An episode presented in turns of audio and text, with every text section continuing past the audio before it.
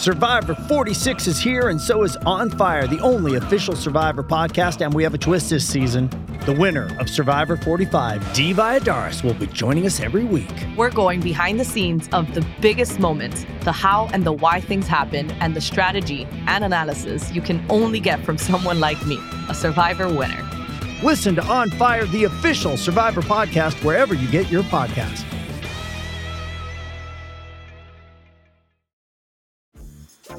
Dreaming of a better sleep? Tossing and turning is not your destiny. And Ollie is here to help. Ollie invites you to sink into sweet, sweet slumber to improve your mental and physical health and overall wellness.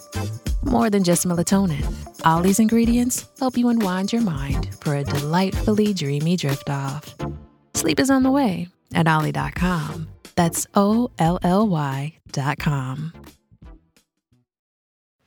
Are we are we kidnapping Don? Yes. Are we kidnapping the guy who created EDH Rec so they can create more awesome features Can't keep for it? mouth shut.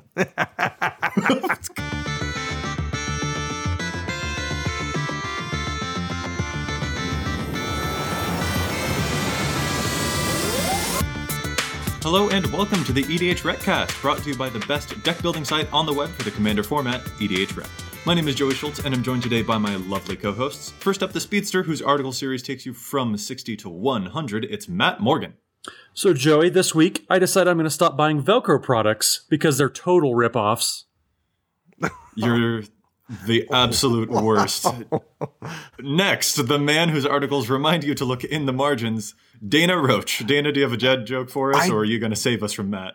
I don't. That one hit me so far below the belt. I don't even know how to respond. It hit you in that good happy place. Where I you guess, just, yeah. You feel warm and fuzzy. Oh man, The op- like like the part that like the the prickly part goes on because that's how Velcro works, Joey. Stop it. Please stop it. I'm Joey Schultz, author of the Commander Showdown series. All these articles and more can be found at edhrec.com, along with some awesome featured community content, such as other Commander podcasts and gameplay videos. EDH Rec itself is a fantastic deck building resource that compiles data from deck lists all over the internet to provide helpful recommendations for new Commander decks. And here on the EDH Recast, we're going to give all that data a little more context. What is our topic this week, fellas? Ravnica Guilds? Legions, Oh, is not it guilds. guilds? Oh man, Oh, Did I- you almost say Guilds of Ravnica? it's a good thing I cut you off. I prepped this all wrong. oh no, are you going to be reviewing the cards from Guild of Ravnica? Dana, that's not what we're doing this week. I week. thought this stuff looked really familiar. Have you guys seen the new Emmara? Holy cow!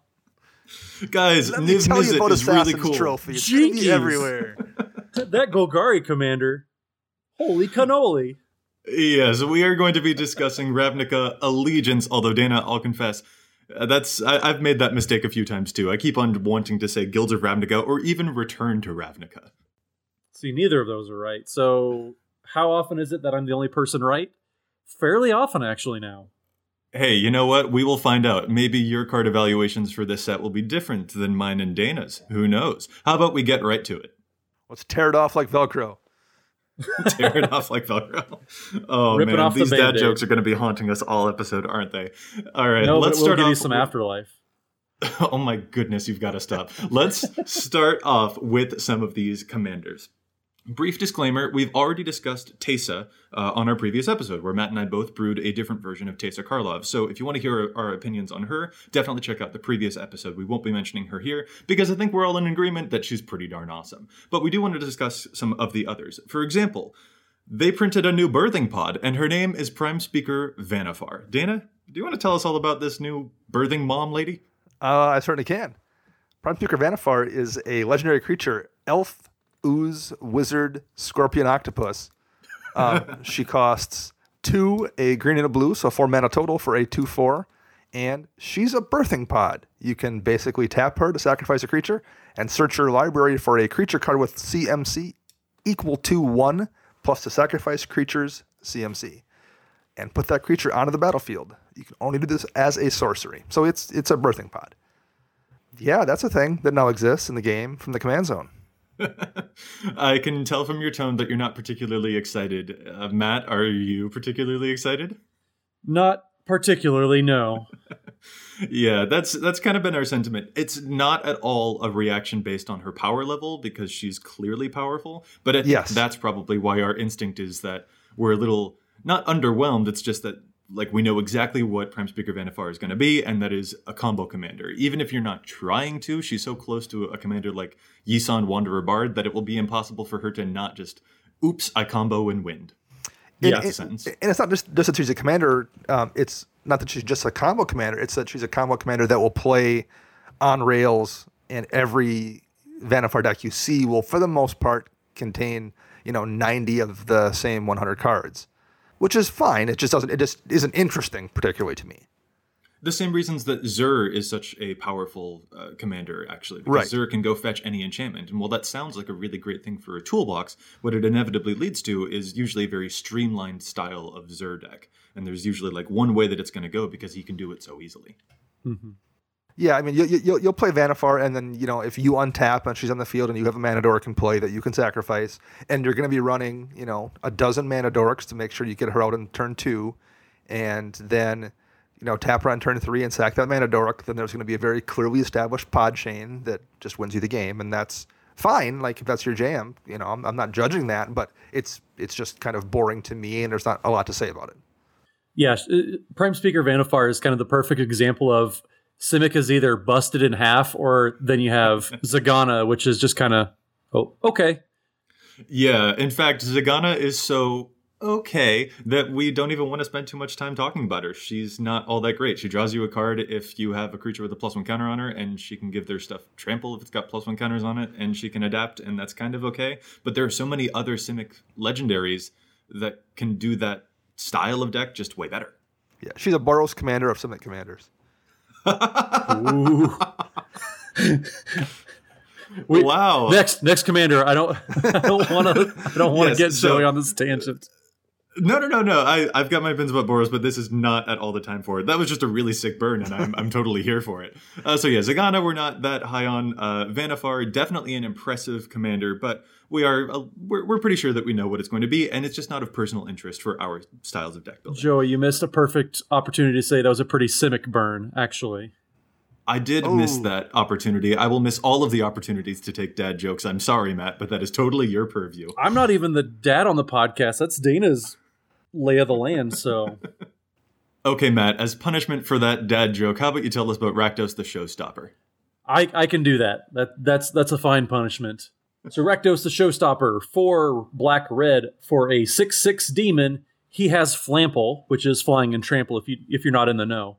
But also when Rakdos the Showstopper enters the battlefield, flip a coin for each creature that is not a demon, devil, or imp, and destroy each creature whose coin comes up tails. What do you guys this, think? This has been a, a little controversial. Not that like people are necessarily upset about it, but I've seen a lot of folks saying that they're not really on board with Rakdos. But I actually really like him. I what are it's your a fine, guys' I think it's a fine board wipe. I think he's better than the original Rakdos. Uh, I don't Well, think that's he's, not a high bar to clear. Well, yeah, I don't disagree there, but uh, it, just the the randomness. I think a lot of people get caught up on. Oh, I don't want to flip fifty coins, blah blah blah. But like, there are worse things that can be done. Like, it's going to be quicker to resolve Rakdos the Showstopper than Scrambleverse. That's kind of obvious. Well, I mean, like it's not like That's a Cath- low bar to clear. Cathars' Crusade's in a whole lot of decks, and that can be really time consuming to figure out sometimes too if you've got a full board of tokens. Mm-hmm. I mean, it's not going to be ideal sometimes when there's, you know, 30 creature types in play, but that's that doesn't happen that often. I, I think it's not going to be that bad. Yeah, I just kind of like the idea. It's a different style of uh, Rakdos uh, of, of Rakdos decks. I think you know you've got one of the the very original Rakdos was not very good, and he kind of had a demon synergy going on, but it's very awkward because you have to continually sacrifice your stuff. Then there's another Rakdos who's very obsessed with punishment and sort of getting big free creatures, and then there's also Mogis who's very like micro death by a thousand cuts kind of deal. Whereas this Rakdos can actually be just pretty much some straight up beatdown. He can just have a bunch of really fun demons, and he'll clear the board every so often. You can run cards like Conjurer's Closet to make sure that you get to trigger his effect a couple times. Krark's Thumb would also be really great to double those coin flips. Strionic Resonator might also go into a deck like this too. And you can just routinely keep the board clear of anyone else's creatures, even if they have hexproof, and then you can just hit people. And I, I think that's kind of fun. Yeah, it's definitely interesting. I mean, you said you can go the demon, uh, devil, imp route. You could also lean into coin flip stuff if that's your thing. Like, you know, prior to this, all we really had was Zndrsplt and Zndrsplt's friend, who's not Zndrsplt, Okaun. There we go. That's what I see. Yeah. You knew what I was saying. That's the kind of synergy we have here in this podcast. but yeah, so like you could you could you know if you wanted to do a Rakdos variant on that, you, this gives you a little bit of room to do that as well. Um, yeah, it's like not something I want to build, but I think it's a it's a cool commander, and I will um, look forward to playing against this deck. Yeah, I think I think the effect is something like you would see on Hearthstone that they just tried to turn into a magic card, where you know on Hearthstone it's just going to happen real quick, but you know manual dexterity and all that. And I mean, if you're not coordinated like I am, you you might need like two or three coin flips to actually get one good coin flip too. So could be bad, could be bad. Could be, could be. I don't know. I just think that it's pretty neat. I get that the uh, the coin flipping part could be a little time consuming, um, but I think that that's also kind of something fun to embrace for the Rakdos as a color pair, just because they are the embodiment of chaos, and it's going to be very difficult to play around if you don't know whether your creatures will stick on the field when you're facing against a Rakdos player, which I think is kind of cool. This isn't the only Rakdos legend that we've got, though. We also have Judith the Scourge Diva, or Scourge Diva, or Scourge Diva, uh, something to that. Scourge Diva. Uh, this is a three mana Rakdos commander, human shaman. Other creatures you control get plus one plus zero, and whenever a non token creature you control dies, Judith deals one damage to any target. What are your guys' first impressions of Judith? I like how she's uh, a goblin bombardment on a stick, basically, minus the sack outlet part, but she can ping everything down. Yeah, it kind of reminds me of the original Savra, Queen of the Golgari. She didn't actually allow you to sacrifice your creatures, but she did have neat effects when you did sacrifice your creatures. That said, I kind of think that the original Savra's payoff was a little bit better than Judith's. One damage to any target isn't that much fun, in my opinion. It, it, just seems kind of minor. I don't know. Dana, what are your thoughts? Um, yeah, she's definitely a Savra combined with who was the first uh, Lyzolda. There's kind of a Oh, yeah. combination thing going on there. I think she's interesting. I like her. I don't really know if she's good enough to build a deck around. The other creatures you control get plus one plus O is useful, but also seems odd. It feels like they they built a card and they were like, yeah, it's not quite good enough. What can we add to make it better? And they added that. It's just kind of a random ability. So yeah, I don't know. It's it's a it's a fine card. I I, I like it, and I kind of want to build around it, but because I don't have a Rakdos deck right now, and she's as interesting as anything, I guess. I just don't entirely know how effective she would be as a commander. I think we need to keep in mind too. She's only a three converted mana cost That's creature nice. at, at the same time, so she's going to come down early. And I mean, even if you put her in the ninety nine, she's going to get five or six pings. You know, and that's that's not bad necessarily for a three drop. I think there are definitely ways to abuse her as well, especially if you put a, uh, a basilisk collar or something like that. You could definitely take advantage of that, dealing one damage to any target. Another possible idea might be those kind of relentless rats or rat colony decks might be a good place for her as well, since she gives a slight buff to your entire team, and then you would have an excuse to have a whole bunch of non-token creatures that she'd be able to take advantage of if they die. That could be another good option for her. Yeah, and I mean, obvious like combo commander too, like Nim Deathmantle, enter the battlefield effects, sacrifice creatures, get the creature back. Like if you have like a siege gang commander, like you just get to go infinite basically with a sack outlet. So Yeah, that's certainly another possible option. I can certainly see people using that and Phyrexian Altar with her too. There's definitely a lot of combo options for Blanche the Fire Wheeler. I, I- I mean Judith the Scourge Diva. um, anyway, the the, the, the Golden Girl commander. uh, yeah. Anyway, let's move on now to Lavinia Azorius Renegade. Matt, tell us all about this little lady. So, Lavinia, the Azorius Renegade is white blue for a 2 2 human soldier that reads Each opponent can't cast non creature spells with converted mana cost greater than the amount of lands that player controls. It also reads Whenever an opponent casts a spell, if no mana was spent to cast it, counter that spell. And I definitely wanted you to have the opportunity to read this one and give your thoughts because I know, you know, as a Selesnya player, you love Gaddock Teeg.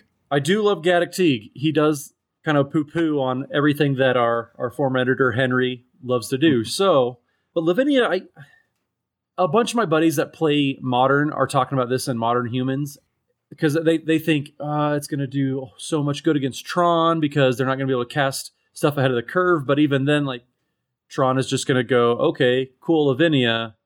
Here's an Oblivion Stone, and I'm gonna blow it up, and then I'm gonna do my dirty stuff. So, I I think it's okay. Uh, obviously, it costs two mana, so the the effects aren't going to be that powerful. I think the second clause is going to do a lot of good against certain decks, like you know your Maelstrom Wanderer, Yidris, those types of decks that do cascading and casting stuff for free. I don't like her because she does get rid of my expertise cycle. So Mm. she's a little rude on that aspect. Uh, That's exactly it. She looks like the kind of card that's going to keep everyone honest, but the problem is that the best way to build around her is to not be honest, is to not be fair at all. She doesn't keep the battlefield fair. She does, in fact, exactly the opposite, because you'll pair her with cards like uh, Knowledge Pool, or if you're in red, Possibility Storm, or I think Eye of the Storm is another one, or Omen Machine, all of these cards that do different things around the way that people cast spells that then she would counter. So she'll just keep your opponents from being able to play the game, which isn't a whole ton of fun. Another option is definitely uh, to run Dream Halls with her, and Dream Halls is really great because it allows you to cast spells for free. It does that for everyone, but with Lavinia in play, no one gets to do that option, so it's only a thing that you get to take advantage of. And that sounds neat, but again, it's kind of a, a measure of lockdown that probably won't make the most fun playing experience. It, it, it harkens back a little bit to both Gaddock Teeg and also to Grand Arbiter. And if you've ever played against both of those, then you know that it can be a little taxing. Yeah, Literally, yeah. Yeah, for sure. Um, yeah, I, the, the Grand Arbiter comparison makes a lot of sense too. It, it feels like it's going to be a very similar deck if you wanted to build it, just you know a, a real stiff control shell with maybe some ways to exploit it. Like maybe unlike Grand Arbiter, which I think sometimes struggles to close out games, even though it can control them. Maybe by using things like Dream Halls, you can, or abusing things like Dream Halls, I should say, you can close out games a little bit easier. Mm-hmm. It's it's a but it's a I think this is for a really specific deck archetype, and I would just be shocked if you saw her very often at anything but like a CEDH level table. I just don't think your average casual commander player is looking to build this deck. Yeah, I, Right. I, I agree. She's probably the type of commander that you build and realize how not fun it is to play with or against, and you take it apart after uh, one night of playing. Yeah, which which is unfortunate because I do like both of the abilities. I think in a lot of formats that those can be especially interesting, but it also again it almost has like a, a Leovold feeling to it. Not that I, I think that she is immediately ban worthy in the same way that Leovold was ban worthy, but that there is definitely like an appearance that you're keeping things fair, but you're you're just really not. And there's a very obvious build path that will be difficult not to go down, and that just can kind of stink a little bit. It, it sort of feels a little bit like Vannifar in that way as well. Yeah, I think it's it's worth pointing out that she messes with non-creature spells, so you can still cast creature spells, which is kind of like another commander that we have coming up here too. Ooh, that's right. Nikya of the Old Ways. This one has some also pretty weird restrictions around her, but I think it's kind of enticing. Nikya of the Old Ways is three red green, a five mana Gruul commander, five five, that says you can't cast non creature spells. And whenever you tap a land for mana, you get an additional mana of any type that land produced. This is pretty interesting. I'm really liking this Centaur Druid lady. I like her quite a bit too. You know, it's not going to be a deck that's that's revolutionary or that radically different from anything that already exists, but five mana isn't terrible for a five five. There's just a couple different things you can do with her. Uh, I've seen Ruric Thar decks before, which kind of have a similar deal where it punishes people for casting non-creature spells. The problem, Right. the problem with Ruric Thar tends to be everyone's annoyed at, at at just getting slapped in the face for doing almost anything. So they tend to come at you or remove Ruric Thar as quickly as possible. And generally, the deck can't necessarily handle that kind of heat. I think this is going to be a similar playstyle deck where you're just going to look to stack as many creature spells as possible in the deck, but you're also not going to make everyone mad at you at the same time. They're not going to love you making double mana, but that's going to draw less hate than a Ruric Thar will, I think. That's an excellent point. Yeah, I, Ruric Thar is super cool, but yeah, he immediately gets everyone's ire. Whereas Nikya, I think, opens up a very similar path, but with a lot of fun ways to build around that restriction of not being able to cast non creature spells. For example, by using creatures that have activated abilities, because Nikya does not you know prevent you from being able to activate those. So instead of running your heroic intervention you can instead run soul of new phyrexia and because she doubles your mana you're always going to be able to activate it. You know if you manage to put an asceticism out before you play the nikya then that can help protect your entire team and you'll have plenty of mana to be able to use its regeneration clause that kind of deal. So there are a lot of ways around that restriction that i think are actually going to make for really fun play experience. Yeah, I, I, I can see that. It's also worth pointing out, by virtue of being a centaur druid, you know, people are oftentimes looking to find a tribal commander to build, and both centaur and druid are creature types that don't really have super obvious commanders. She doesn't do anything with either creature type necessarily, but that doesn't stop people from using things like that for their Centaur commander or Druid commander. And I think being able to do that in red blue versus just, I think the only Druids we had, I think, are mono green. And I'm not even sure if we have any Centaur legends. So I think there will be somebody somewhere who's excited to do that with this card. I, that's a really good point, Dana. Actually, yeah, I, I wasn't thinking about the Druid tribal implications because yeah, it's like Stonebrow and Stet or Stetson, Stetson. No, Stetson's a clone. Four dads Seton? actually. Seton, him, that one. Yeah, Yeah, I, I I remember the name, but I don't remember precisely what it is. yeah, but it's like the only real Druid tribal commander. And I, I remember I was digging up something because Don and I were having a conversation about Druid tribal and couldn't find a good commander. So this this might be a good way to do it too. See, it's funny that you guys go to Druid Tribal for this because what I think would be a great fit for Nikya is actually a Hydra Tribal. She's not a Hydra herself, but because she doubles all your mana and Hydras are going to be huge creatures anyway, this makes it a really great place to put a bunch of Hydras into because you can just pump a ton of mana into them. And a lot of Hydras also tend to have other activated abilities that she again doesn't restrict, so you can get a bunch more stuff with your Hydra Broodmaster or with Polukranos, who can, you know, eat a bunch of people with his monstrous ability. So I think that Hydra Tribal would be another great option for her there too.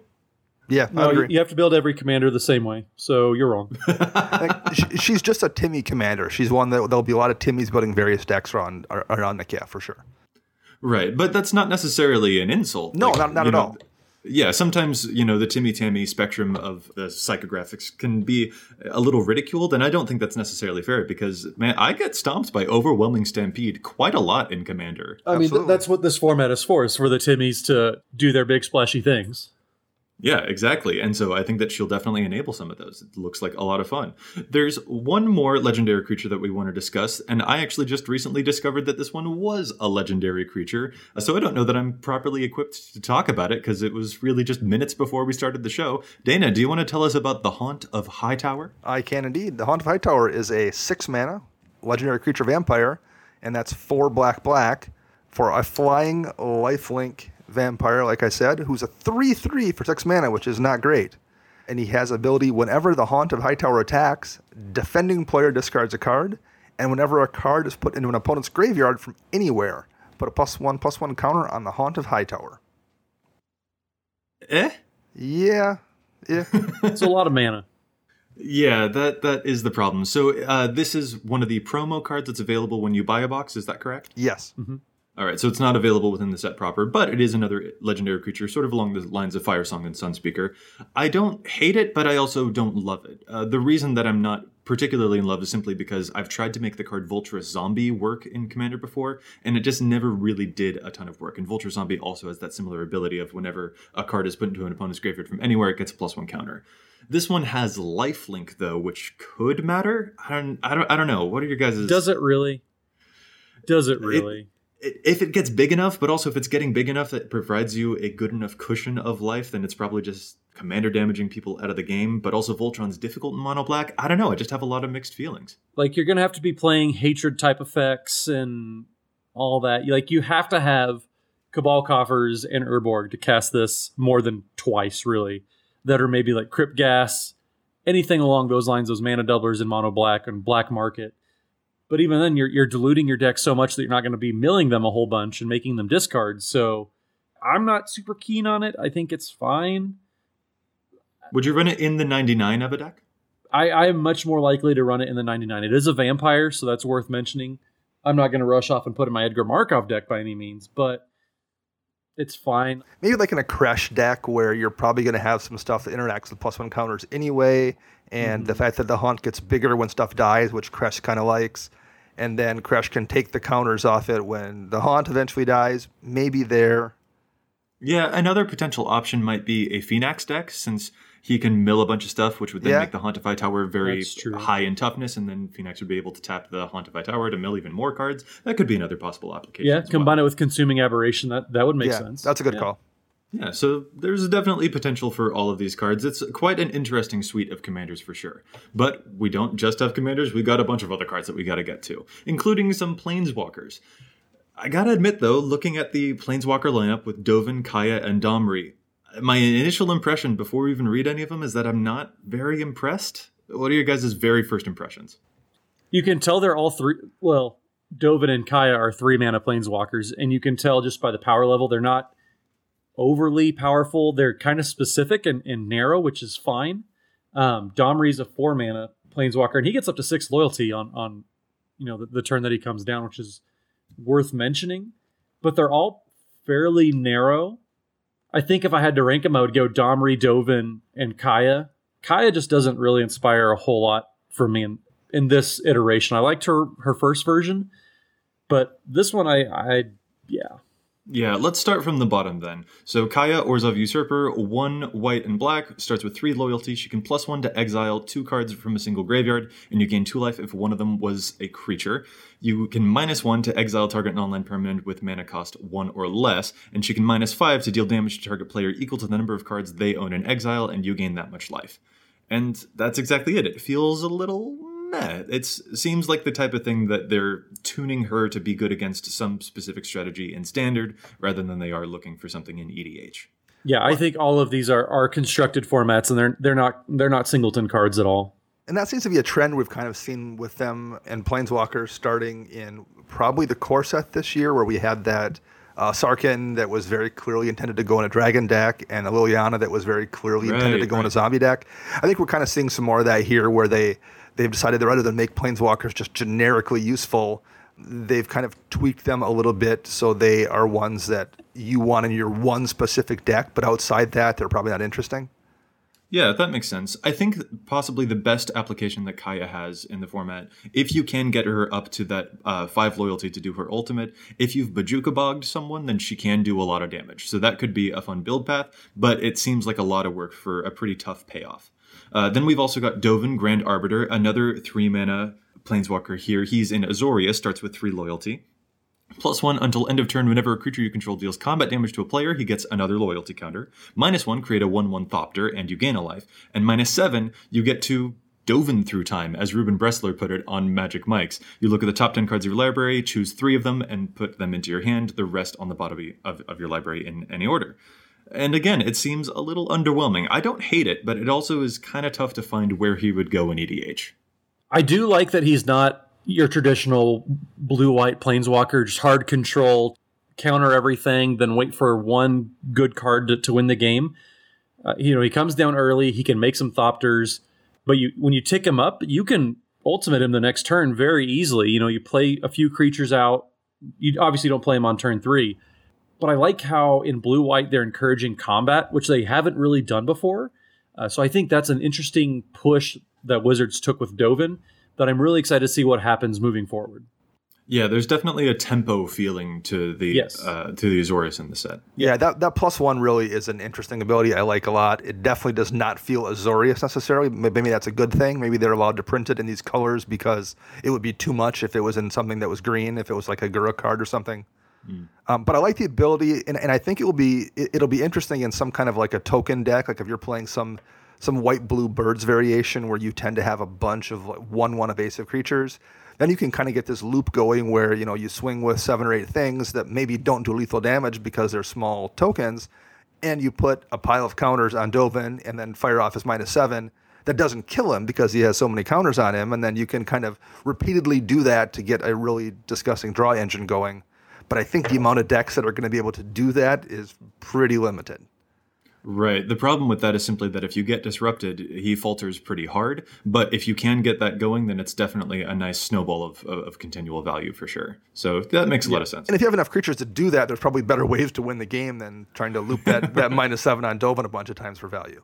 That is also kind of true, yeah. But then there's one more planeswalker, and that's Domri. I think this is the one that we like the most. So, Matt, I'm going to hand it off to you. Tell us all about Domri. So, Domri Chaos Bringer, two a red green for a five man or five loyalty, excuse me, planeswalker. Plus one, add red or green mana to your mana pool. If that mana is spent on a creature spell, it gains Riot, which Riot is when it comes in the battlefield, you can choose either it gets haste or it gets a plus one plus one counter on it.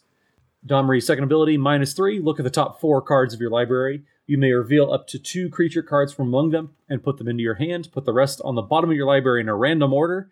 And his ultimate, minus eight. You get an emblem with, at the beginning of each end step, that is each end step, not just yours. You create a 4 4 red and green beast creature token with trample.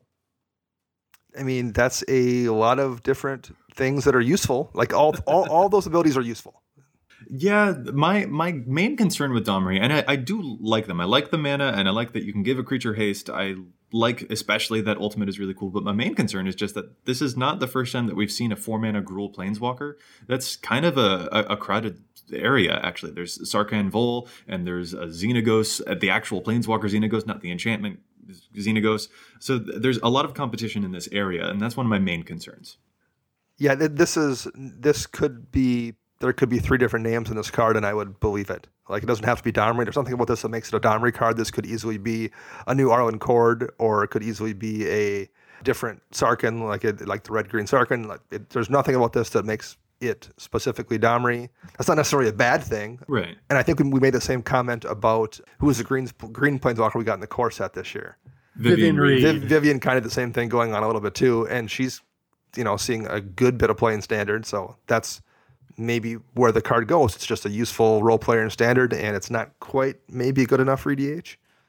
Yeah, yeah, I think that's fair. Then again, when we reviewed Vivien Reid, we were all kind of like, "Oh, this is okay," and Matt especially was like, "But remember, all a lot of little good effects can add up to a really great card," and I think that could also be true of, of. Yeah. These are all they they kind of look very like small effects, but he's not you know wrong to point out, Matt. You weren't wrong to point out that the five loyalty and going up to six on the first turn can be you know that's pretty tough to to get through. So there's certainly a place for them. I, I, I definitely think that's the case. It's just a, a, a crowded and competitive environment for sure, but I can see this thing wrecking my day too.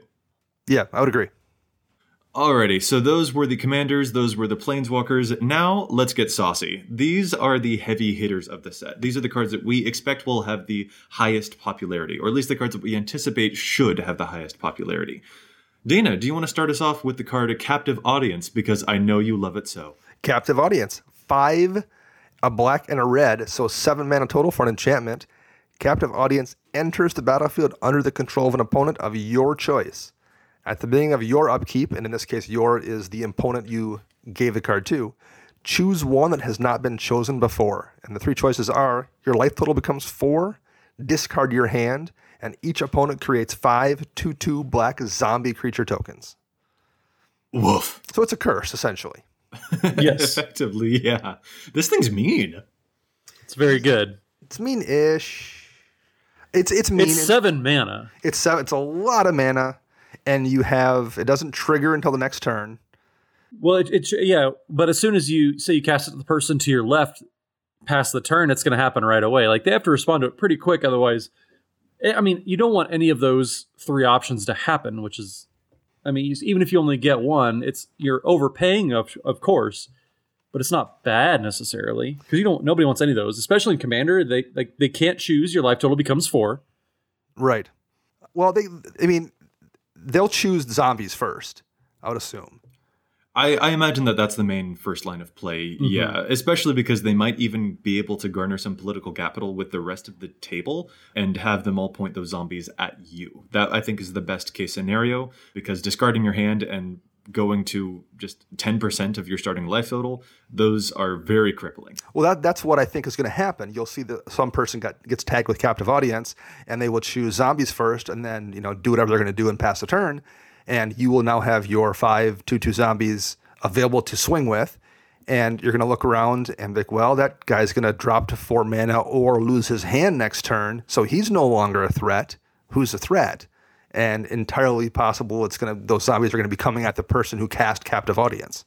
Now they also Yeah. are going to have their own zombies to block with, so maybe that's not that huge of a threat. And it's definitely going to kill people. Like there's sometimes you're just going to stick this to somebody, they're not going to have a removal spell in hand, and they're going to die a slow death to tokens and losing their hand and losing their life. It's absolutely going to kill people. Yeah, definitely. I just don't know if it's worth seven mana in a deck. Maybe it's a fun card. Like if you're just playing it for fun, I absolutely recommend it, and I think it's a it's a really sweet card. I just don't n- know if it's that great. I, I completely agree. Really i feel like this is just this is a cert for me. I really think that this is going to make its way into many many many Rakdos decks and not just things like Mogis that are like you know minorly punishing in ways like that. I think that a lot of folks are going to be able to use this because any one of those effects can be so devastating. I yeah, I, I expect that this one's going to show up quite a lot in ways that are really going to frustrate me when they enchant me with it. I, I think it's it's definitely a Timmy card. It's it's a big Yeah. splashy effect. Like it feels very mythic when you read it.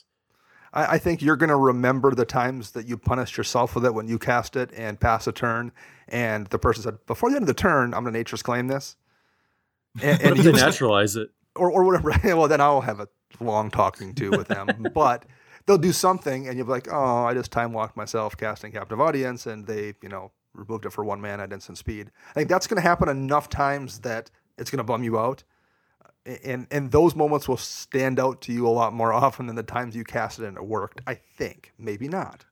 There's just also like you could say the same thing about Zendikar Resurgent, for example, another Sure. seven mana enchantment. That if someone gets you on that, then they've you've sort of time walked yourself if someone destroys it at instant speed on your turn, and that like that doesn't mean that the card isn't worth playing.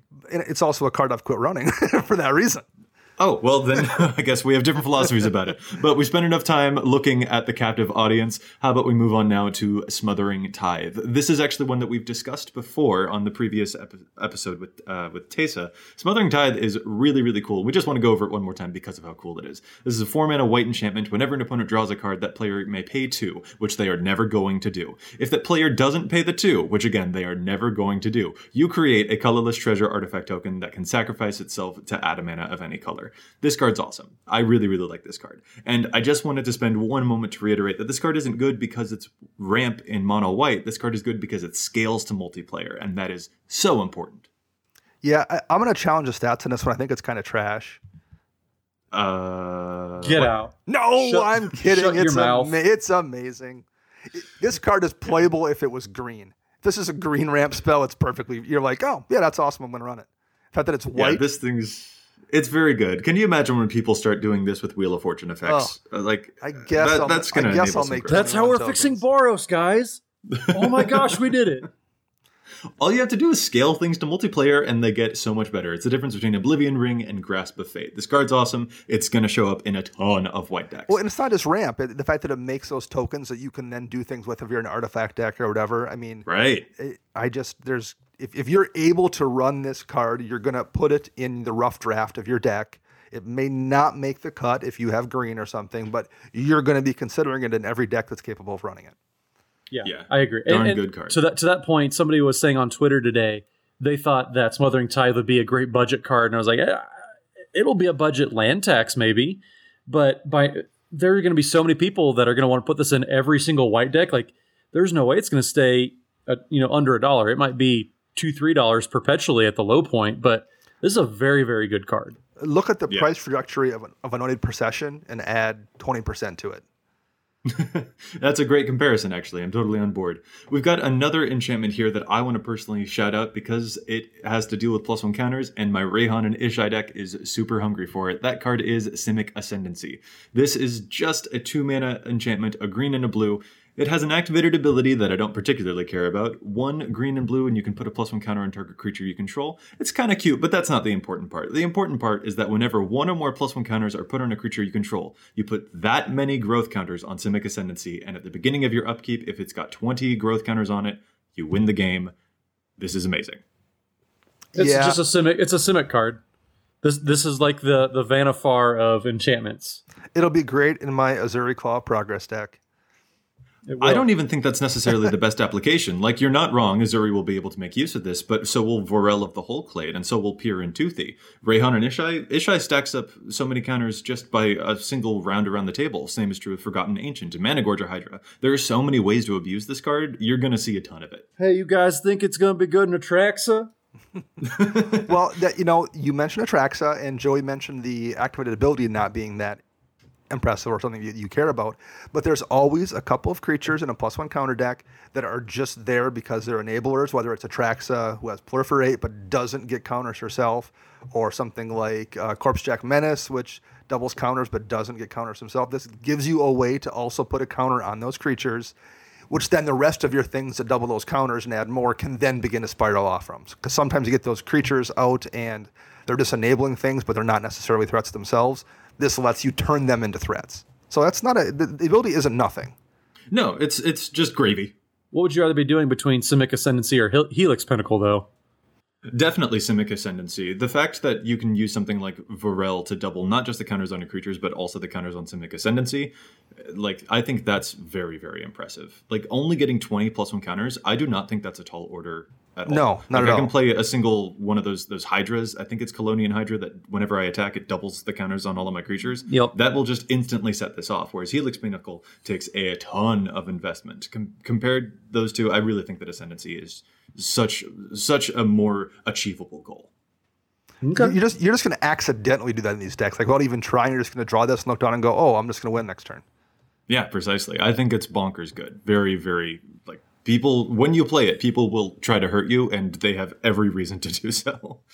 All right, let's move now to some other cards. For example, Awaken the Erstwhile. Dana, you want to tell us about these old zombie people? I can indeed. Awaken the Erstwhile, three and two black, so five total CMC for a sorcery. Each player discards all the cards in their hand, then creates that many 2 2 black zombie creature tokens. That's disgusting. That's a thing. I, I like it. I, I again, I think this is one of those cards that is for very specific decks that you know want cards in the yard as well and want zombies. I think there's decks that are in love with it and everyone else doesn't care. I, I'm I'm in I'm in the doesn't care camp. I yeah, I, I think, you know, say a Niv Mizzet deck, it's not gonna have a whole lot of trouble getting to to ten plus cards. And even if you make them discard their hand, they're not gonna have that much trouble getting back up to ten cards. So giving them a small army, like I I'm not very excited about doing that. This, yeah, this card is simultaneously amazing and terrible in my mind. It, it occupies both of those spaces at once. I'm very wary about giving my opponents the creatures that they will then use to kill me. And I know that if I make them discard their hand, that's exactly what they're going to want to do and nothing else because I disrupted their main plan. So that that has me really, really wary about it. But that being said, in the right deck, for example, Muldrotha is going to make excellent use of this because she'll be able to play all those cards anyway. She doesn't particularly care.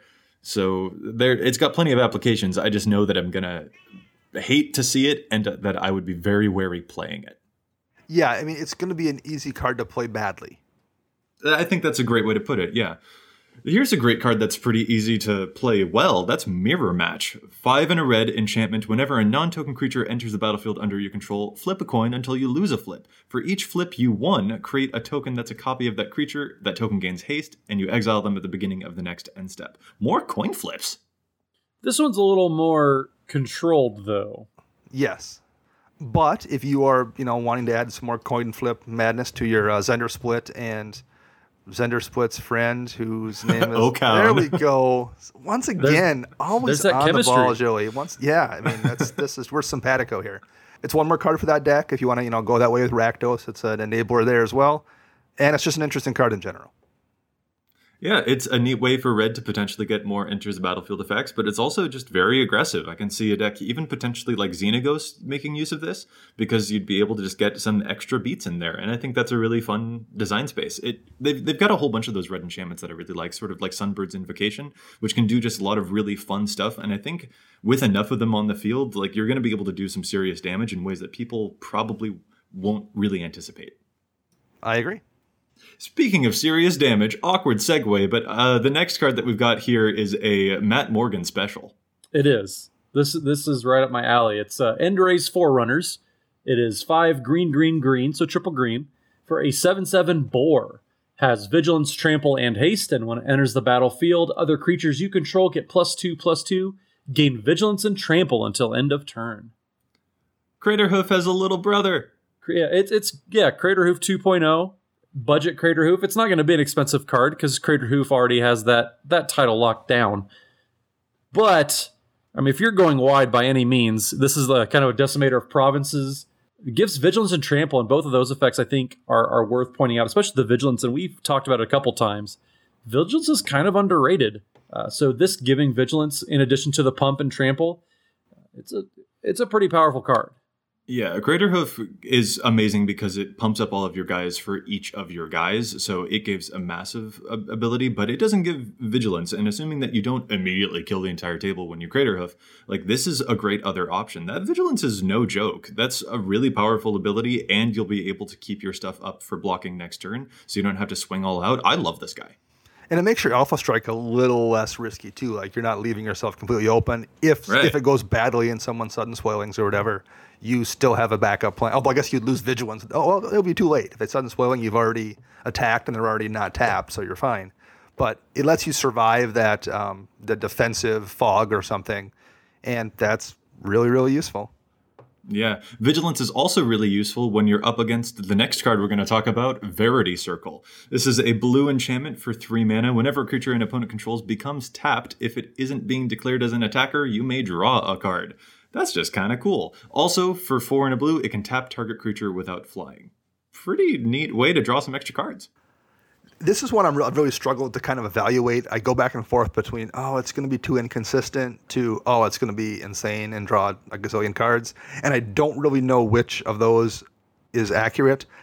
Probably something in the middle, but I think I actually need to see it in a game to correctly figure out where it falls in that sliding scale. Yeah, I, I think it's really going to be dependent on your play group. Yeah, some, that makes some it- yes, some decks this is going to do a lot of work. Up, uh, uh, you know, playing against what was the the dinosaur that drew drew a card in a similar oh yeah, the green one. similar type? Runic Armasaur? Yes, There the, we go. the Armasaur. Yeah, I think it's going to get about as much play in, in decks as, as this does. The fact that you can tap it, you know, tap a creature down, pretty good. Uh, it's not a very good rate if all you're trying to do is draw a card, though. It's, it's five mana. Hey, it's Kaley Cuoco for Priceline. Ready to go to your happy place for a happy price? Well, why didn't you say so? Just download the Priceline app right now and save up to 60% on hotels. So, whether it's Cousin Kevin's Kazoo concert in Kansas City, go Kevin, or Becky's Bachelorette Bash in Bermuda, you never have to miss a trip ever again. So, download the Priceline app today. Your savings are waiting. Go to your happy place for a happy price. Go to your happy price, Priceline. I, I think it's interesting. I'm, I'm kind of in the same camp Dana is. I think it's hard for me to evaluate. I just don't play a bunch of blue decks, so you know what do I know? But uh, I, I It, it might also be a meta dependent choice if Yeah. a lot of folks are playing things like uh, Cryptolith Rite or such like that. Azami is another potential thing that this could really disrupt, I think. It, and it, it might just be another one of those things where if you know your meta, then you know that you want this card. But if your meta is very, very aggressive and attacking all the time, then Verity Circle probably won't do as much. But I think it's a pretty neat option. I could definitely see it being amazing. and there's definitely going to be games where you play it and you know somebody is like oh i can't help it but i have to i have to convoke to get this creature out so you're going to draw four and the next person Right. you know takes their turn and they have to you know tap their birds of paradise and their Llanowar elves to, to actually cast their commander because they have to deal with the convoke creature and it, that's going to happen at times or at the very least someone's going to play their birds of paradise and they're going to drop this and they're not going to be able to tap their birds of paradise for mana so like you're going to tax them unofficially just by having it in play so I feel like it's always going to do something. It's never going to be dead. I just I'm not sure yet until I see it whether it's going to do enough to justify a card slot in three mana. Yeah, so it's it's worth pointing out. I'm kind of looking at the top top creature cards it on EDHREC right now. Out of the top ten, only two of them actually tap to do anything. One is Birds of Paradise, one is Deathrite Shaman. But then going down outside of Mana Dorks, there aren't a lot of activated abilities going on.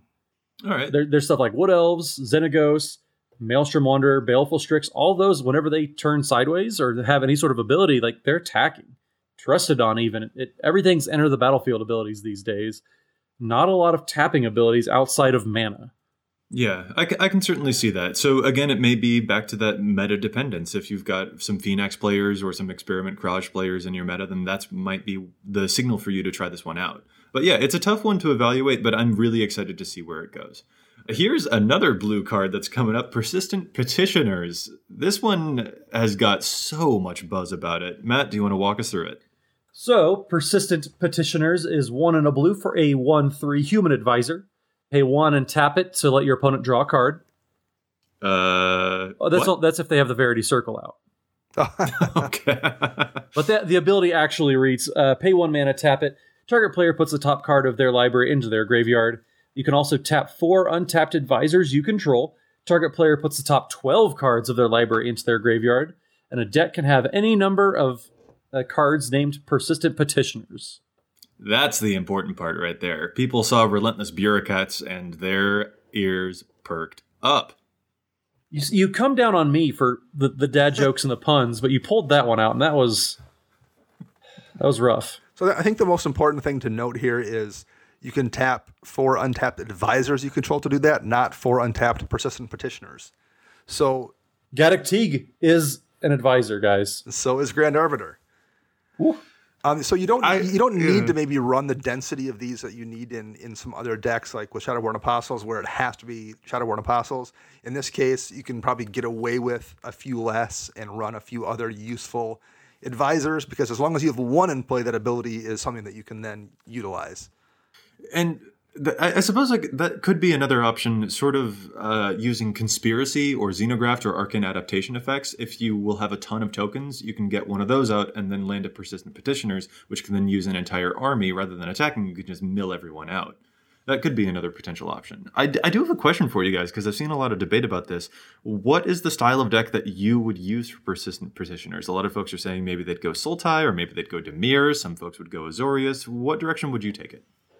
Well, first off, I just want to say the fact that there's that much debate about it and there's that many different opinions and ideas is interesting. I think you're going to see the petition the participant petitioners decks you're going to see are probably going to be kind of varied, at least in terms of who the commander is, and that's going to alter what other cards are in the deck as well. So that's a, I think, a positive thing to mention right away. I feel like Esper is probably the color combination I would like the most because it lets you do the most untapping tricks, whether it's with things like Ghostway or what's the one uh, Interlude, and you have black and white as well, which both let you exile the stuff that you're that you're milling, so you're less likely to get burned by a reanimator deck. So I think that's that's a color combination I would probably lean into for those reasons. That makes sense. For me, I'm all about the Sultai. I mean, of course, we know that I'm a necromancer myself. Um, but I would really like the idea of milling maybe yourself. This is something that my little brother Yeah. has been mentioning to me. You can mill yourself out a little bit and then use uh, mass reanimation spells to get more persistent petitioners in play. You also have access to things like Bloodbond March, which would be able to get a bunch of those cards from your graveyard into play. Uh, that could be another really great avenue, too. Matt, what about you? Where would you take petitioners? Uh, the one where I don't have to play blue. All right. Fair I, mean- enough. I mean, uh, I, I, I don't know. I, I, I think, I'm, I have no idea. I, I, as soon as everybody started getting super excited about this card, I, my enthusiasm for it started to drop a little bit. oh, come on. I think Dimir is kind of a, a no-brainer because you put in a Phenax deck. It's a one-three, so you can tap it to mill three by itself instead of paying one to mill one. Uh, so that's fine. I, that, Oh that's, man, that's probably you're, you're as- taking all the excitement out of it. Come that's on. probably as creative as I can get with with blue cards, guys. I, I already said, well, I already okay, fine, Bant, because then you can play it with Gaddock Teeg. wow. Okay. The best way never to play blue is add green white. There we go. I think that we'll probably see some deck techs for this card in the future. This one, I think, is causing a lot of buzz, and deservedly so. But we've got a ton more cards to talk about, so let's get to those two. Our next one is Electrodominance. This is X red red for an instant that deals X damage to any target, and you get to cast a card with converted mana cost X or less from your hand without paying its mana cost. This is a pretty spicy one. This one, I I do love. I I know I'm going to get a copy for Niv Mizzet. So as much as I don't like playing petitioners, You just said you don't like blue. I like Niv Mizzet though. I, I, I so okay. Petitioners is not my brand of blue card. How about that? But Electrodominance is my brand of of blue red cards. Uh, I think this is really fun. Can nug somebody and then cheat out something. Even- I mean, there's been a lot of people in in legacy groups that are trying to force.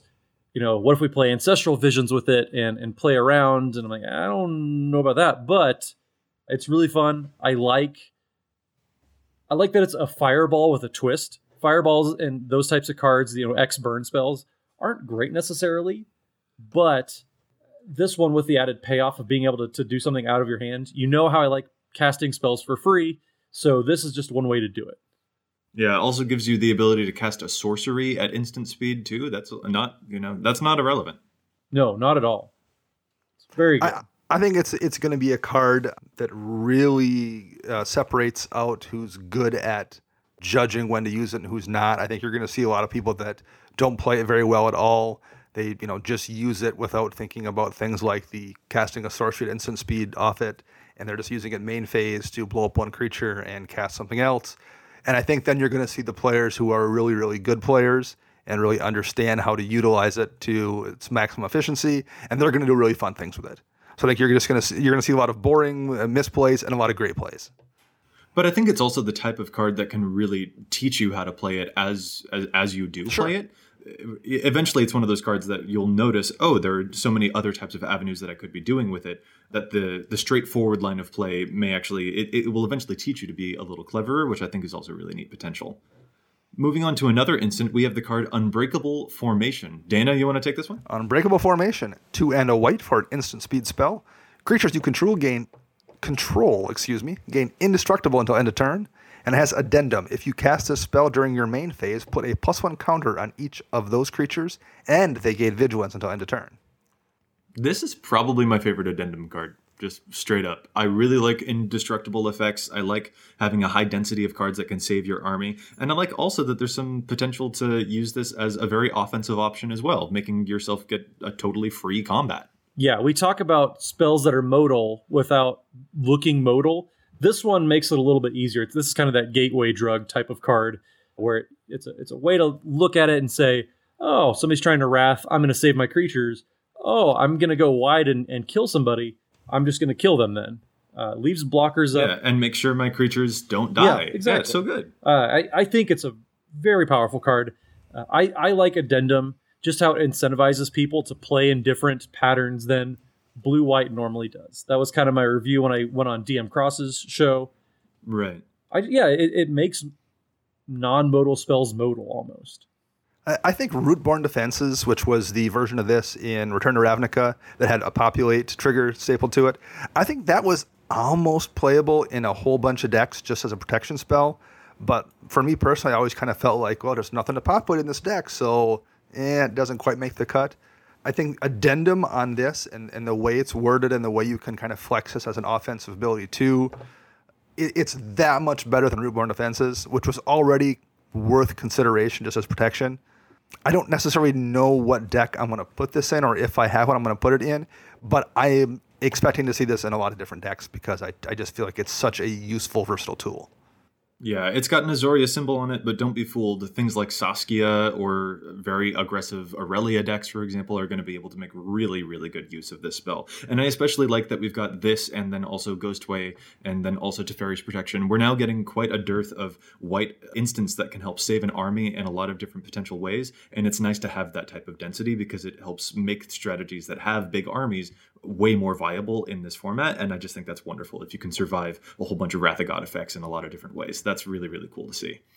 Then we have new card Guardian Project. Matt, do you want to take this guy? I sure can. So it's three green for a enchantment. Whenever a non-token creature enters the battlefield under your control, if it doesn't have the same name as another creature you control or creature card in your graveyard, draw a card. So Well, we're a singleton format. we are a singleton format. So this is basically a uh, Soul of the Harvest on a stick. or a Beast Or, Whisperer, yeah, or, or not on a stick, on an enchantment. It's harder to kill. It's only four mana. You're drawing a bunch of cards because unless you're playing petitioners or rats, you're gonna have pretty much everything with different names, or you're you know you're some kind of psychopath playing Spy Kit. yeah, Wow, I think that's a dig at one of our other EDHREC writers who keeps on trying to make really cool decks around the Spy Kit card. But yes, your point is well taken. This is a, a, a really neat effect. Uh, it's it's very straightforward. It's not necessarily something that we haven't seen before, but it's definitely gonna be a presence in the format for sure because you'll be able to draw a card for every creature that you play, and green could always use more cards because it plays a ton of creatures. So I'm all totally on and board. because it is enter the battlefield, not cast, you can also draw a card if you put one into play off. Rishkar's expertise, Matt. You can. Oh, very nice. Or if you're blinking Exactly. stuff, yeah, that makes a lot of sense too. All right, perfect. Even better. Let's wrap up with one more enchantment in this really heavy hitters category. That is the card Cindervines. This is a red and a green for a Gruul enchantment that says whenever an opponent casts a non creature spell, Cindervines deals one damage to that player. And you can pay one and sacrifice it to destroy target artifact or enchantment, and it deals two damage to that permanence controller. This probably sounds underwhelming, but I'm super on board for this card. I don't usually play Gruul, but this kind of makes me want to. That damage effect is very minor, but it's gonna add up. But really, it's that effect to sacrifice it to destroy an artifact or enchantment at any time that has my attention. That is surprisingly good. Like, I, I think that Gruul decks are gonna make excellent use of this. I don't want to have a Gruul deck that doesn't have this card in it because that's such a great versatility. I mean, Seal Primordium already sees play, so this is kind of basically going to do that, and it has the ability to also deal damage on top of it. I think if you're playing something like of Miststalker, where you're probably running enchantresses as well that draw you cards when you play an enchantment, it gives you one more way to deal with artifacts and enchantments people play, while also drawing enchantment cards and fueling things like Nykthos and fueling things like Ancestral Mask. So I think it's great in those kind of decks as well. It's just a really good role player. I feel like there's a lot of those cards in this in this set so far that I think I use the analogy on Twitter that they're not home runs, but they're line drive singles. There's a lot of those in this set that are just really nice, versatile, useful cards that are going to slot into hole 96 or 97 in your deck. They're not going to be the immediate cards you add or build around, but they're going to be really versatile things that make your deck just a little bit better. Agreed. I'm Yeah, yeah. I'm trying to talk myself out of putting Cindervines in my Angry Omnath deck. Uh, just it's not a ramp spell, so it's it does it's not really on theme. But like you said, it it kind of gets you those nickel and dime advantages that you know they definitely add up over time. Alrighty, so those were some of the heavy hitters of the set, the things that we anticipate having a lot of popularity, but we also want to go over a handful of cards that we know are good in the quote right deck. There are some cards that are maybe a little self-explanatory or that have a very particular niche that they're going to fill and fill well, but that aren't as broadly useful as some of the other cards that we mentioned. So, for example, High Alert in Arcades isn't necessarily something that we're going to go over right now. Biogenic Upgrade in a Vorel or a plus one counters deck. Growth Spiral in Kruphix is a pretty good one. Angelic Exaltation in an Exalted deck, that kind of thing. We know that those cards are going to show up there, but there are a few more that are also kind of specialized that we think warrant a little bit of discussion. So, we're going to talk about them too. First up in this category is Font of Agonies. Dana, you want to walk us through this guy? I certainly can. Font of Agonies is one mana for a black enchantment. That's always nice. Whenever you pay life, you put that many blood counters on Font of Agonies for one in a black, and it's not a you know one use ability. So remove four blood counters from Font of Agonies. Destroy target creature. And Font of Agonies isn't destroyed or sacrificed or anything in that process. It's just remove four blood counters, spend the two mana, destroy target creature. Yeah, it doesn't go in every black deck, but the black deck that's going to be able to use it is going to make excellent use of this Yeah, card. Benny Smith actually posted a, a little wombo combo uh, slaughter back in Exodus. It's two black black for an instant that says destroy target non-black creature can't be regenerated, but has buyback of pay for life. Oh, Really?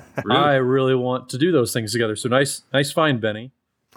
Yeah, doing stuff with Necropotence is another great way to easily enable this enchantment as well. or, or sl- you know the the Selenia Dark Angel life swap decks that you see, where many times they just burn out thirty life with Selenia to do some kind of life swap shenanigans. Well, you're just going to put a gazillion counters on Font Agonies at that point in time, and then you'll kill one person with the life swap, and then everyone else is staring at your Font Agonies that has as many counters as you need to destroy whatever they have.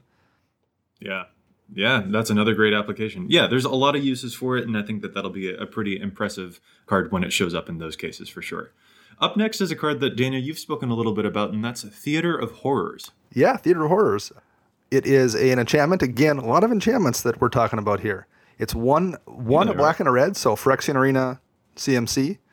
At the beginning of your upkeep, exile the top card of your library, and during your turn, if an opponent lost life this turn, you may play cards exiled with Theater of Horrors.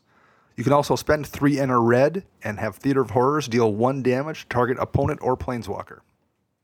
I dig it. So it it does have a similarity to a Phyrexian Arena, also being three mana. This one doesn't actually hurt you, but it can't use those exiled cards until you hurt someone else. I'm on the fence, but uh, from some of the stuff that you've been saying, you are kind of convincing me to liking it. I, I like it. I don't necessarily know if I love it. I think it's good, but the fact that you're in black, I don't, I don't want to say hurts, but you have so many great draw options in black already. And red has been getting so many draw options the last couple years. It- had this been in the original Return to Ravnica set, uh, it would have been an amazing card. In the intervening six years or so, I think we've got enough good red draw options to maybe not make it the blockbuster it would have been back then. But I still like it. I think it does a lot of little things. The fact that you can play those cards on any of your turns, not just the turn that you exiled them, is really, really nice. The fact that it's a playability, so you can you know use lands is really, really nice. The fact that you can spend use it as a mana sink if you're if you have some way to generate a ton of mana, there's way worse things to do with near infinite mana than kill somebody with that activated ability. I don't know how often that's going to happen, but it, it's an option, and there are decks that can do that, and this is the right color combination for that. So I think there's a lot of upsides to it. Yeah, that's just what I'm gonna say. I think I think there's it, it's on the just cutting edge of going into any Rakdos deck I built. I'm not sure if it would entirely make it, but I think it may. Yeah, the thing that really got me, a point that uh, that was brought up, I think before we started recording, was, was just that like it, it looks so innocuous and not at all worth killing to your Yeah. which means that it will it could very easily slowly stack up some cards that they're not necessarily paying attention to, and then as soon as any opponent loses one life, you've got a whole new grip of like four or five cards in your hand. And in Yeah. Rakdos, it's not difficult to get that one point of damage through on your turn. Yeah. Yeah, I- I- well, J- Joey, you kind of touched on my biggest thought on it is you can build up a, a new hand basically, and as soon as it deals one damage to somebody, you get a brand new hand. That's something that's very. uh, I wouldn't say it's it's experimental frenzy, but it's it's a similar type of effect. You know, in in red, black, red, where suddenly you have access to all these cards that you normally wouldn't have because you ran out all your options. You don't have anything in your hand. So give this a couple turns. It's it's kind of got the Phyrexian Arena downfall. I, I totally agree with that. But I think the potential there is you suddenly unlock a brand new hand. That's something very, very powerful. When you mentioned Phyrexian Arena, Matt, and Exper- Experimental Frenzy, Phyrexian Arena and, and Frenzy don't work together because you're drawing that extra card to your hand, which you then can't mm-hmm. cast it if you have Frenzy out. Mm-hmm. This isn't that. This exiles the card, and you you can cast it from there. So if you happen to have Frenzy in play and draw this, you're welcome to cast it. It's still going to work in conjunction with Frenzy. Yep. So, speaking of drawing cards, we've got a couple others lined up here that also help draw cards, including a new mythic called Hydroid Krasis. This is X green blue for a jellyfish Hydra beast. Zero zero, which sounds bad, except it's a Hydra. You know what they do. They enter the battlefield with X plus one plus one counters. That's not all though. It's also got flying, it's also got trample, and when you cast this spell, you gain half X life and draw half X cards, rounded down each time. So if you put a bunch of mana into this, you can actually draw cards on cast before it even enters the battlefield, which ain't too bad. I Yeah, mean, no. fine. If you're in a plus one counters deck and this is a flying trampler that costs a green and a blue and X, and you're like, oh, I can just make a seven seven flying trampler, and then have the counters double with doubling season, or you know, do whatever with it. It's like it's probably worth considering in a plus one counters deck, even without the life gain and draw stapled onto it. It's maybe not an auto include, but I think in your Pure and Toothy deck, even without the draw, it's probably worth considering because with the counters and the interaction you're going to have in that deck, very often having evasion and trample, having flample, as Matt said, on that body is going to be great. The fact that you're just going to draw cards incidentally often and gain life incidentally off the things you were already doing makes it probably an auto include in any plus one counters deck that's running those colors. So I clearly like that Krasis a lot. I think it's going to be in quite a few decks. There's a card though that I seem to be seeing people talking about quite a bit that I don't love nearly as much, which is Forbidding Spirit. What do you guys think of Forbidding Spirit, Matt? I think it's an uncommon. So that kind of shows you a little bit about its power level. It's There are some powerful uncommons. Come on. Uh, it's fine. It's I I'm not gonna run it in any of my decks, and I, I think there's better effects for just as much mana, if not maybe a little bit more. Yeah, so let's clue the listeners in on what this one is. Forbidding Spirit, one white, white, Spirit Cleric. It's a 3 3. When it enters the battlefield until your next turn, creatures can't attack you or a planeswalker you control unless their controller pays 2 for each of those creatures. So, Dana, this uh, this next card on our show notes here, you're not digging it? I just don't think in, in Commander where we have access to you know pretty much every card ever printed. I don't think this uncommon that makes it slightly difficult to be attacked for one turn it makes the cut. I'm just not sure why the people that I've seen talking about it are so hyped for it in Commander. I do like these types of effects, Windborne Muse and Ghostly Yeah. Prison, stuff like that. I get that the temporariness of this one is kind of annoying. So it's not just that if you blink it every turn, you can c- sort of create your own Windborne Muse. It's that if you blink it multiple times in a turn, those effects will stack up, which makes it very difficult to ever hit you. I think if you have the ability to s- to, to blink a creature multiple times in a turn, uh, enough times to make yourself unattackable, there's probably better things you could be doing with that than just you know running three ghostly prisons. Yeah, yeah, that's also fair. Yeah, I, I think for the same amount of mana, you can play a Norn's Annex and come out farther ahead. and have and have it always be doing its thing without requiring you to invest blinking mana Mm-hmm. or or abilities into it as well. Yeah, so like Brago decks get another tool to flicker. Woo. I mean, I, I can still sort of see the hype, but I also understand that maybe that hype could be a little overrated. So I, I also do get your point. There are a lot of effects that do something similar, and also, yeah, my the blink targets that I'd want to use for a deck like Roon or Brago might be a bit more powerful than this particular defensive creature. I don't think it's terrible. I think it's got its place, but I also totally get your point, and it could be a bit of a distraction compared to some of the other stuff that we know that those commanders are capable of. So that does make sense. Moving on, our next card is Incubation Druid. That's a 1 and a green elf druid. It's a 0 2 that can tap to add 1 mana of any type of land you control can produce, but if it has plus 1 counter on it, you add 3 mana of that type instead. It also can adapt for 3 plus 1 counters for 5 mana. What do you guys think of this little gal? I think it's fine. I, I think the the mana investment being able to spread it out over a couple turns. I'm in the middle of shifting my Muldrotha deck away from creature combo all the time to doing the uh, the plus one plus one counters that I I wrote about for an article a few months ago. And so Incubation Druid is probably going to be one of the the cards that I definitely include. Uh, just a multicolor mana dork. It's not great, but once you adapt it and you can tap it for three, you should come a, come ahead pretty much every time after that. I, I simultaneously like and dislike her, another one of those instances for me, because it feels both better and worse than Gyre Sage. This can potentially have different types of mana that it provides, but it's based on the lands that you control. So it doesn't immediately give you color fixing. You still have to use other cards or fetch lands or something like that to get your color fixing. And unlike Gyre Sage, it, it can tap for a mana right out the gate, which is great, which Gyre Sage cannot, but it's got a limited cap of adding three mana, which is cool, but also not. So I'm just very conflicted. Yeah, and the decks that are using Gyre Sage for that purpose are usually doing it in a disgusting way, or they're putting enough counters on it so they can tap it for all the mana in the world. It's a perfectly fine card. I think it's going to do work in decks here or there. Yeah, it's fine. I, I- it's it's not game breaking. It's not amazing. It will come down in some game and be super annoying because it gets a counter on it immediately and is making three mana consistently, and you can't justify removing it because you know the Craterhoof's going to hit eventually. So it's just going to generate value the entire time. I, I like the card just fine, and that's and that's where it ends.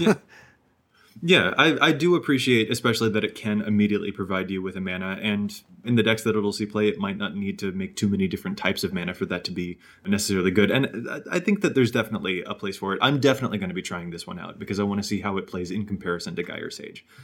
Next up, we have a card that I am super excited for, and Matt, I suspect that you might be as well. That's Rhythm of the Wild. Want to walk us through it? I sure can. So, Rhythm of the Wild, one red green for an enchantment. Another one of them enchantment cards that we were talking about. The creature, cre- Yeah, we like the enchantments. we do this like set. the enchantments. Creature spells you control can't be countered. Pretty good. Also says non token creatures you control have riot. Also pretty good. I yeah, this is amazing. This is, in my opinion, much better than Fires of Yavimaya and better than Fervor.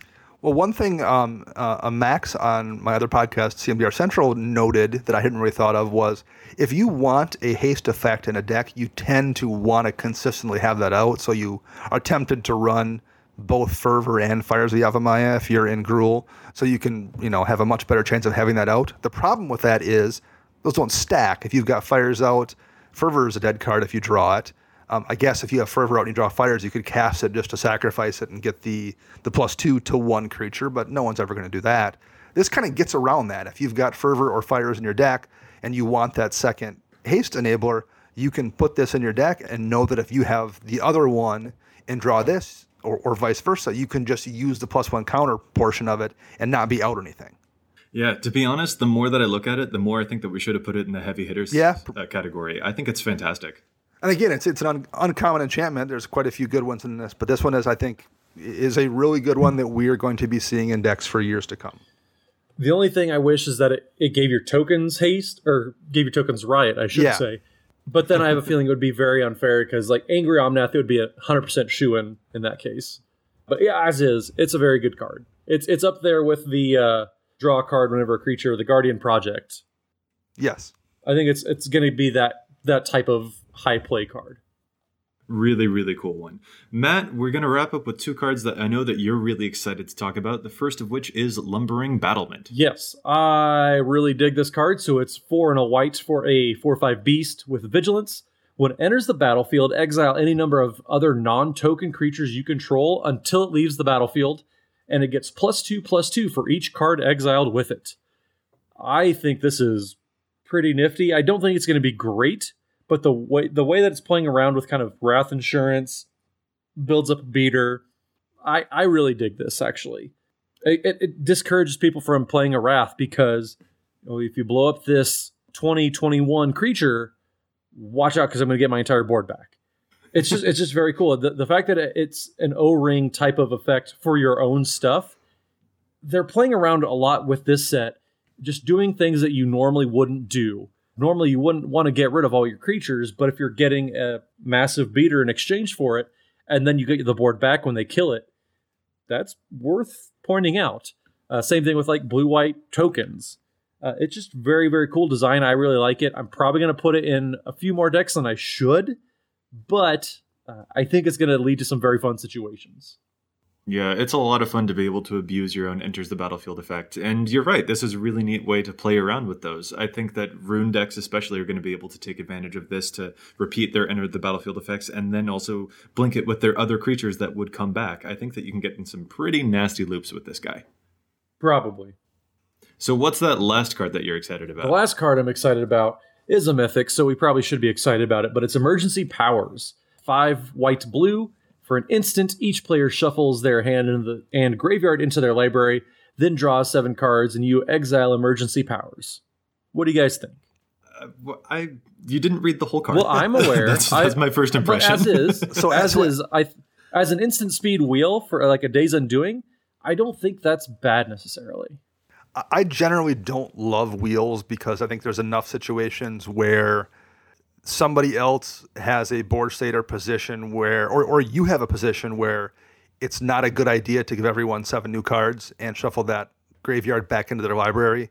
So I, I talking about me being the uh, high floor card evaluator. I don't like cards that situationally are just dead in my hand, particularly ones that cost seven mana. However, the addendum clause kind of changes that a little bit.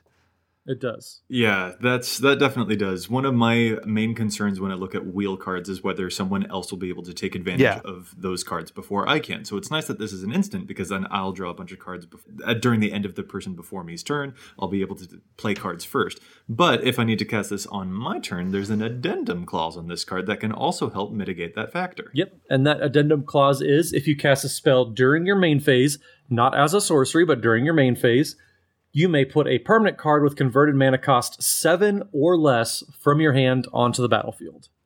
Ugh. So that begs the question: What are you so excited to put onto the battlefield for free? What do Matt? you not want to put on the battlefield for seven mana?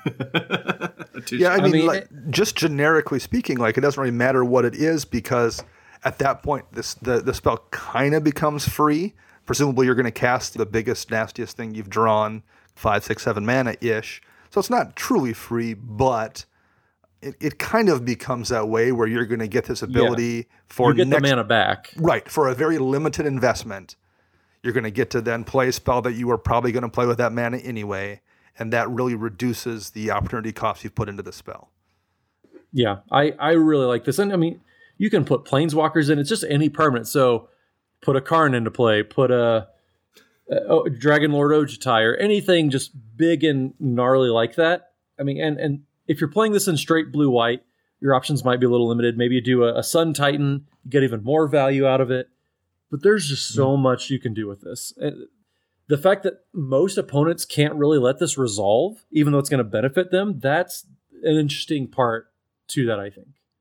Because that free permanent Yeah. can be so dangerous. I, I totally get it. And you know what? If anything, it's a glowing recommendation to this card that it makes Matt want to play more blue. It's true. So let's move on now to the final segment of the show. That is Challenge the Stats. We've talked about a whole bunch of cards that we think will be very popular, but there are some that we also aren't quite on board with. Maybe cards that will be popular that we don't think should see as much play, or cards that won't be as popular that we think should see more play. I'm going to start off with mine, and that is the card Rampage of the Clans. I am challenging the Rampage of the Clans, and that's not a very wise move to challenge a clan, but I'm doing it anyway. Rampage of the Clans is a 4 mana green instant that destroys all artifacts and enchantments and turns them into 3 3 tokens. I, I've heard a lot of hype around this card, and I understand that it's really fun to destroy all artifacts and enchantments, especially at instant speed. But man, I think that it's uh, just very, very dangerous and will not be as much fun when you actually play this card. Giving everyone all those three threes is very, very dangerous in my experience. Particularly that Smothering Tithe player. Yeah. that is especially true. If they've got enough artifacts and enchantments in play that you'll want to destroy all of them, then they'll have enough artifacts and enchantments in play that they'll be able to hurt you for destroying all of their stuff with all those three threes that you just gave them.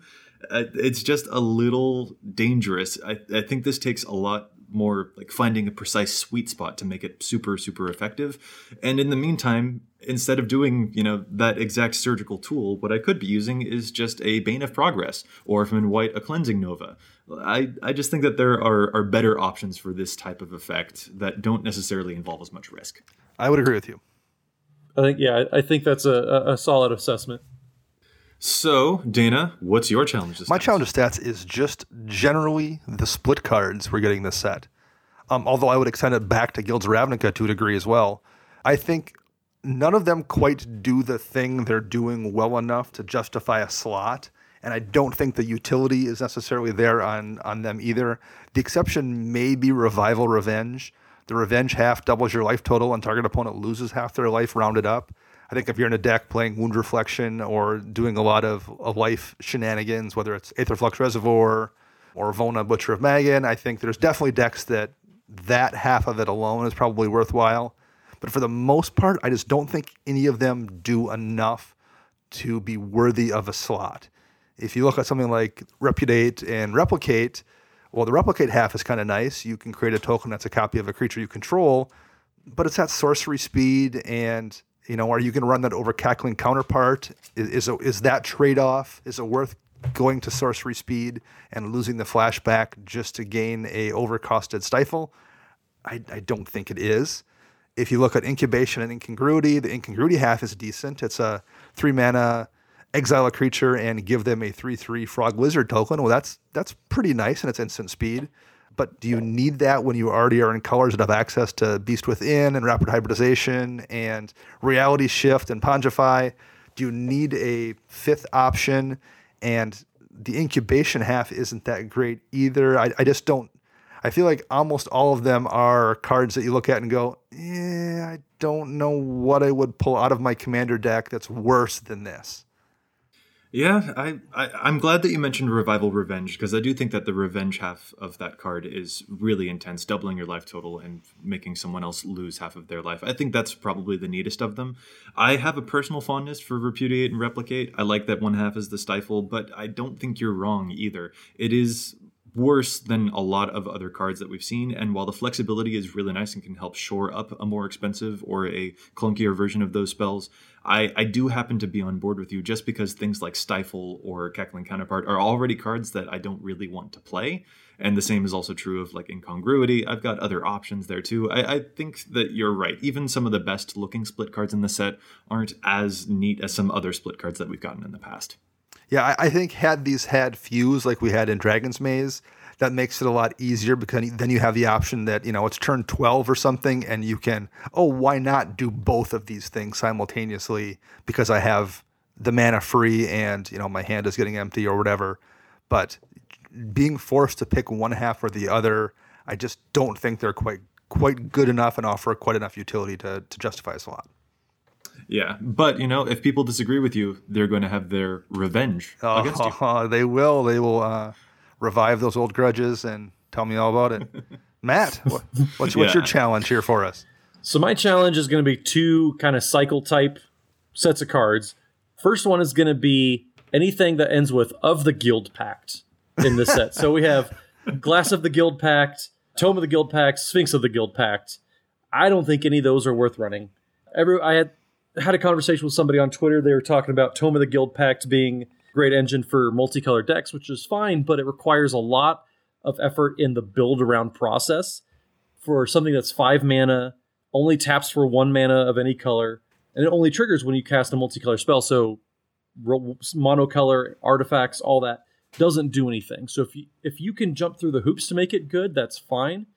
But at that point, you're spending five mana. You may as well be running like the Immortal Sun or a bunch of other powerful effects. Even Mind's Eye, I think, might be a little consistently better than Tome of the Guild Pact.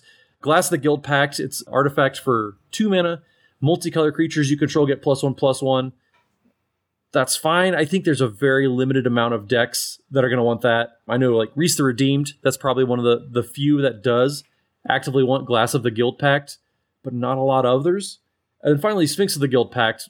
I'm not even going to give it any dignity because that card is not so good. But then a, a lot of these Gates Matters types of cards too. I'm going to challenge those cycles. There's maybe 10, 15 people are going to want to build a five color Gates deck. Sure, there are some some nifty payoffs. You, you know, you have a uh, a Pyroclasm effect that deals damage for every gate you have. But I don't know if any of these payoff cards are, are necessarily worth all the effort that you're going to put into building the deck to make that work because you're going to have to find ramp cards that find not just non-basics but you can find gates and you can use circuitous route and you know cards like that. But if you're doing it for a gate colossus which is 8 mana for an 8-8 the spell costs one less for each gate you control can't be blocked by creatures power 2 or less. Whenever a gate enters the battlefield under your control you may put it on from your graveyard on top of your library. You still have to recast it. It's not it's not great. It's going to eat a path to exile because it's an 8 8, but it doesn't have any evasion, for example. I just don't think either of these two cycles, the payoffs are really there to to make the effort and jump through all the hoops to get you know a proper payoff. So, Matt, what I'm hearing is that you hate Ravnica. I don't hate Ravnica. I, He just, I, he just hates I, the Guild Pact. I hate the guild pact. I do. I, yeah, I do think Jace is a little boring, and it's kind of telling. He's leaving all of his stuff laying around for people to pick up. I mean, we're not his mom. Pick up your own stuff, Jace.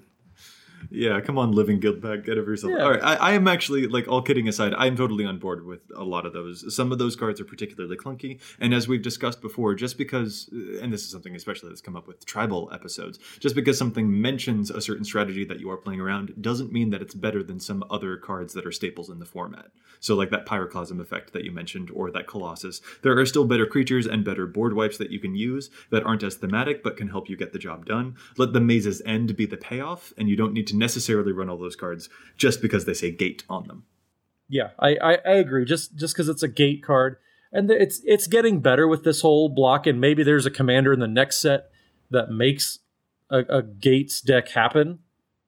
I I don't know, but I don't know. As is right now with Ravnica Allegiance coming out, I don't know if the payoffs to go through any of those cycles are are present in Commander right now. Right. If you're building a strictly thematic deck, then totally go for it. But for the terms of like making a, a gate deck a bit more competitive, I'm totally on board. Yeah, I agree completely with Matt there. Well, now that the uh, set review is finished, I think we have a little bit of news that we mentioned last week to wrap up here. We do. Yeah, the the giveaway, and we've decided on what that's going to be finally. Uh, yeah, is- the, the the thousand follower giveaway for people that follow us on Twitter. We are currently at just under 900 followers on Twitter. So once we get those last 100, we do have a prize to give away. and that prize is going to be Ravnica themed. What is it, Matt? It is going to be a copy, a foil copy even, Oh, shiny. of every single every single signet for every guild in on Ravnica. So ten shiny foil signets. 10 For- shiny foil signets that can be sent out to you if you're a follower on Twitter of the podcast. And you can find us on Twitter at E EDHRECast. It's true. So we are currently at uh, maybe I was I was lying. We're a little short of 900, 865 followers right now. Once we hit that thousand follower mark, so make sure you guys share the podcast, share the announcement, do what you can just to get those thousand followers. Because once we get there, we'll be sending you know a, a set of 10 foil signets to one of our followers on Twitter. Yeah, that sounds like a really cool prize. Those signets are always going to be able to be used, and hey, why not make them shiny too? Because we like to pimp out our decks here in EDH. Let's be real. Yeah, if there's anything commander players need, it's more shiny and more mana fixing. that is very, very true. A very astute observation. And I think on that particular note, we're going to call this episode to a close. Listeners, thanks so much for joining us for the set review. Let us know if there are any cards that you think we'll see a whole ton of play that we didn't mention. Thank you to my co hosts for joining me. And if any of our listeners can get in touch with us, where can they find you all? So you can find me on the Twitters at Mathimus55, M A T H I M U S 55. You can find me on the Twitter birds at Dana Roach, and you can hear me once a week on my other podcast, CMDR Central. And I'm Joey Schultz. You can find me at Joseph M. Schultz on Twitter. Special thanks to our editor for the show, Ken Peddle, also known as Kenneth Schnorn. You can follow him on Twitter at Loader, that's L O A D 3 R.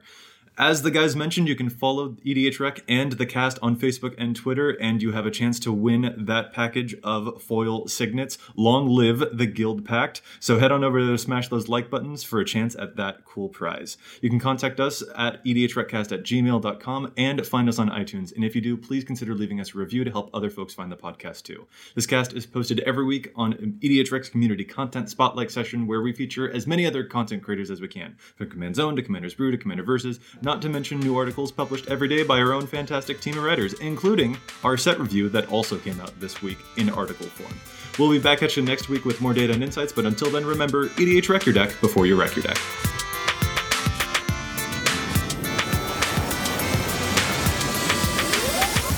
You were doing the opposite point of grammar in that moment. How dare you? And I say that as a person who used to correct people's grammar. I was a terrible child. Was or it or or still are. Yeah, exactly. You know, I'm like eight years old, so that was just like last year. That's true. Happy birthday, by the way. I'm, I'm glad you uh, get out of the diapers this year. Oh, yes. Yeah. Um, and, I, and I'm at the age where I'm going to get into them.